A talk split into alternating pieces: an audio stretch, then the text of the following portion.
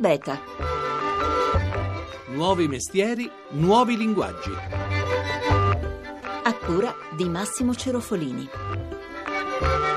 Si dice che tutti abbiamo una storia da raccontare e noi ci accontentiamo di 20 righe. Infatti 20lines.com è un sito web e un'applicazione mobile dove gli utenti possono appunto scrivere e condividere racconti brevi. Questi racconti possono essere scritti in maniera individuale oppure collaborativa, in cui chiunque scrive un incipit di 20 righe e lascia che gli altri possano proseguirlo, aggiungendo appunto altre 20 righe oppure scrivendo trame differenti. In questo modo poi sono i lettori che hanno il compito di scegliere quali sono le trame migliori, votandole, commentandole e condividendole sui social network. Abbiamo già tantissimi contenuti e più di 90.000 scrittori e lettori che ogni giorno partecipano su 20 Lines. Per informazioni www.20lines.com.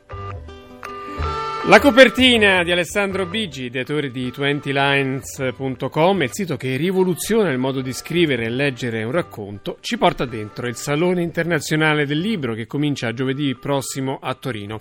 E proprio 20 Lines è una delle dieci idee finaliste alla sezione della fiera dedicata al futuro del libro, Book to the Future, perché tra web, tablet, e-reader e social network, anche uno dei gesti più antichi dell'uomo, come leggere, prende forme molto molto diverse. Allora io saluto uno dei pionieri del libro elettronico in Italia, Antonio Tombolini. Buongiorno, buon pomeriggio. Buon pomeriggio Massimo, buon pomeriggio a tutti. Allora, Antonio Tombolini è l'editore di Simplicissimus, che insieme a Book Republic è una delle maggiori piattaforme indipendenti dell'ebook in Italia. Allora, intanto partiamo dal fenomeno. Quanti sono gli ebook in Italia? Quanti sono gli strumenti, i reader cosiddetti per leggere? Quanti sono i titoli a disposizione? Ah, diciamo subito che cominciano ad essere molto di più i dispositivi per leggere tra i book reader, tablet, smartphone e quant'altro che ahimè gli ebook, i libri elettronici eh, ancora disponibili. È vero che in questi ultimi due anni gli editori hanno un pochino accelerato il ritmo della eh, conversione al formato elettronico delle loro pubblicazioni, però è anche vero che ad oggi in Italia abbiamo all'incirca un 10% dei titoli eh, che si possono comprare tra virgolette di carta disponibili anche in versione elettronica e quindi c'è ancora un bel po' da fare. Ecco per fare un raffronto con il mercato americano. Beh, il mercato americano, direi il mercato di lingua inglese sulla disponibilità dei libri è ormai praticamente al 100% eh, e quindi c'è ancora un lungo cammino. Noi stimiamo sia per questa grandezza eh, che per altre eh, numeriche relative anche ai, alle vendite degli ebook rispetto ai libri di carta, eccetera, che l'Italia, ma in questo caso direi non solo l'Italia, un po' tutta l'Europa continentale, quindi comprendendo Germania, Francia, Spagna, eccetera, eh, ha un ritardo di 4-5 anni rispetto alla situazione eh, negli Stati Uniti, ma anche in Inghilterra. Ecco, allora vogliamo ricordare quali sono i vantaggi di possedere un libro elettronico? Ma sì, io non voglio eh, poi mh, essere rimproverato dagli amanti del libro e anche del caro buon vecchio libro di carta come quello che vuole distruggere tutto. E, mh, magari c'è anche qualche svantaggio, non dico di eh, no. poi li vediamo, cominciamo dai vantaggi Eh, allora. Ecco, però i vantaggi del, del, della lettura elettronica sono molti e diversi. Potrei citare, visto che alla mia età si comincia ad avere un po' di presbiopia, ho 54 anni, eh, il vantaggio di poter adeguare la grandezza dei caratteri a piacimento. Potrei citare il fatto di potersi portare in giro sia in viaggio che durante la giornata nei propri movimenti praticamente l'intera biblioteca, tutti i libri eh, che abbiamo e che sono in corso di lettura, portarli con sé in un piccolo dispositivo che può pesare dai 100 grammi fino ai 200 grammi al massimo. Eh, potrei citare il fatto di fare cose come quelle che fanno gli amici di 20 Lines, cioè sperimentare modalità nuove di scrittura e di lettura che al di fuori del digitale non sarebbe possibile, come pure la possibilità di commentare insieme lo stesso libro che si sta leggendo, condividendo gli stessi commenti. Però ci sono anche i vantaggi economici perché un libro sull'ebook costa molto di meno di quello cartaceo, no? Eh, questo forse poi alla fine è il vantaggio anche più grande. Di fatto stiamo assistendo negli Stati Uniti, dove appunto la disponibilità di catalogo è ormai totale, ad un ampliamento, questa, questa, questo obiettivo po' nei sogni di tutti quelli che lavorano eh, sul mercato del libro, eh, ma non solo, eh, ad un allargamento, un ampliamento della platea dei lettori, cioè non solo chi legge legge di più, ma anche chi eh, tendeva a non leggere o a leggere molto poco eh, si avvicina al libro in eh, maniera molto anche poi anche quello poi va anche in libreria a comprare il cartaceo ma in media quanto costano di meno gli ebook rispetto ai corrispettivi cartacei? Ma qui la, la, situazione è ancora differenziata ed è un punto interessante eh, che sarebbe degno di, di, una più ampia discussione, molto differenziata tra i pochissimi edit- grandi editori, diciamo così, dominanti. Vabbè, diciamo un grande editore, un, un best seller, quanto costa di meno comprandolo online? Se è, se è pubblicato da, da, un grande editore eh, costa oggi circa il 20-25% in meno. Vabbè, se quindi... è pubblicato invece da editori indipendenti, gli editori indipendenti tendono a, a, ad una maggiore differenza di prezzo, sono più coraggiosi da questo punto di vista e il costo è inferiore anche del 60%. Intorno a questo fenomeno, lei ha appena accennato, si sta organizzando una rete di giovani aziende innovative, le cosiddette start-up, che forniscono soluzioni sempre più creative a chi legge libri su uno schermo. Alla Fiera del Libro di Torino, per esempio, dicevamo all'inizio, ci sono 10 aziende in gara. Una l'abbiamo già sentita, è 20 Lines. Sentiamo le altre dalla voce di Stefano Stefano Saladino, che è il direttore del Digital Fest, che ha curato la selezione.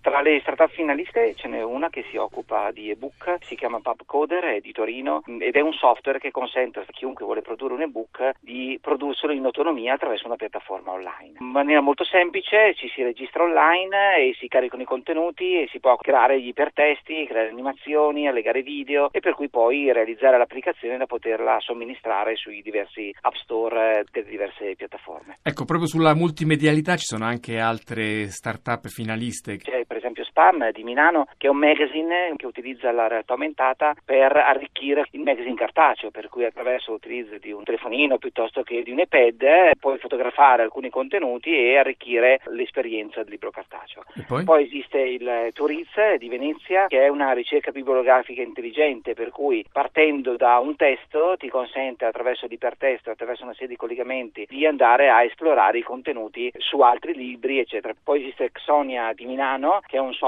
interattivo che consente di navigare sui contenuti senza dover utilizzare il touch, per cui semplicemente con i movimenti della mano, senza toccare lo schermo. Altri invece puntano ad arricchire la nostra esperienza di lettura con l'ausilio di assistenti che intervengono online, una sorta di tutoraggio virtuale. C'è per esempio Maneutica Labs, che è una piattaforma digitale dedicata all'apprendimento adattivo. Che eh? Ospita dei tutor, per cui quando tu apprendi non è un percorso definito già a monte, ma un percorso che man mano tu apprendi si modifica in modo tale da andare incontro a quello che è la tua capacità di assorbire le informazioni. E chi sono questi tu- tutor? Sono dei volontari che si mettono a disposizione e consentono di farti fare questo percorso di apprendimento in autonomia. Un'altra idea in gara, Blue Blue, punta invece sull'apprendimento della lingua inglese. Esatto, in maniera anche in questo caso adattiva, cioè nel senso che ti consente attraverso una serie di contenuti che vengono pescati in automatico dalla rete di trovare le informazioni più adatti rispetto al livello che tu hai acquisito. Invece altre puntano sui bambini. Per esempio c'è Timbuktu di San Francisco, anche in questo caso c'è un processo di apprendimento attraverso la piattaforma iPad,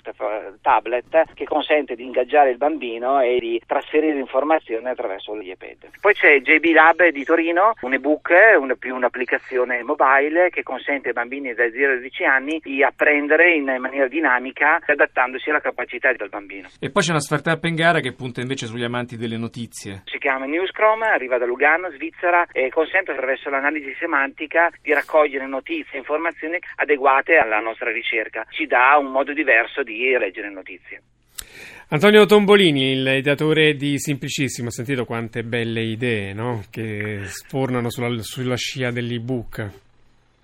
Mi veniva una riflessione su quanto in eh, questi ultimi anni eh, le cose siano cambiate. Eh, io ricordo che ancora non più di 3-4 anni fa era piuttosto frequente sentire anche addetti ai lavori affermare che l'ebook era un fenomeno che era soltanto una questione di moda che sarebbe scomparso. Oggi mi fa piacere vedere che invece anche in Italia attorno alla realtà dell'ebook si va Tanta, tanta creatività. Tra l'altro l'ebook eh, ha un po' dato la stura a un fenomeno collaterale che è quello cosiddetto del self-publishing, ossia del successo di scrittori dilettanti che pubblicano i propri libri su questi siti. Sì, questo è un fenomeno che ancora forse si stenta a ben comprendere nella sua portata, perché si pensa che in fondo sia un'estensione di quello che è sempre successo anche col libro di carta, cioè autori che non hanno editori che si pagano da soli la tipografia pur di pubblicare il proprio libro. Col digitale questa cosa si trasforma radicalmente. Non ho più un libro di carta da mostrare per eh, così soddisfare la mia vanità di essere un autore di un libro, ho un file, eh, ma quello che posso fare a questo punto è molto di più, posso partecipare attraverso la distribuzione digitale, che è proprio quello che facciamo anche come mestiere, al gioco vero dell'editoria, cioè come autore indipendente, come self-publisher posso mettere il mio libro in vendita su tutte le librerie online esattamente accanto agli ebook pubblicati dagli editori tradizionali e questo Senta, naturalmente cambia le carte in tavola. Senta, quasi tutti conoscono il successo internazionale di 50 sfumature di grigio, nato proprio come libro pubblicato in self-publishing, ma in Italia chi sono le star di questo mondo collaterale alla grande editoria? Ma potrei citarne una recente, anzi lo cito volentieri, è Giorgio Ponte, un autore che ha pubblicato con Narcissus il suo primo romanzo, che poi è stato, tra virgolette, scritturato da un editore italiano, ma non è l'unico caso, ne sono già successi 4-5. Però al di là di questi, secondo me il dato più interessante e più rilevante è nel fatto che ci sono sempre più persone che magari non assurgono alle vette delle classifiche, ma iniziano a incassare eh, un bel po' di soldini anche abbastanza regolarmente tutti i mesi, eh, consentendo così a queste persone di fare della scrittura il proprio mestiere. Tanti, insomma, tanti scenari che veramente a cui nessuno aveva pensato. Uno che mi viene in mente è il fatto che tramite l'ebook non c'è mai un punto fin- finale dell'opera perché viene continuamente aggiornato, in, addirittura anche dalla comunità del web, anche da, a un autore morto può essere eh, un appendice che vi- questo libro continua a vivere in, in eterno praticamente.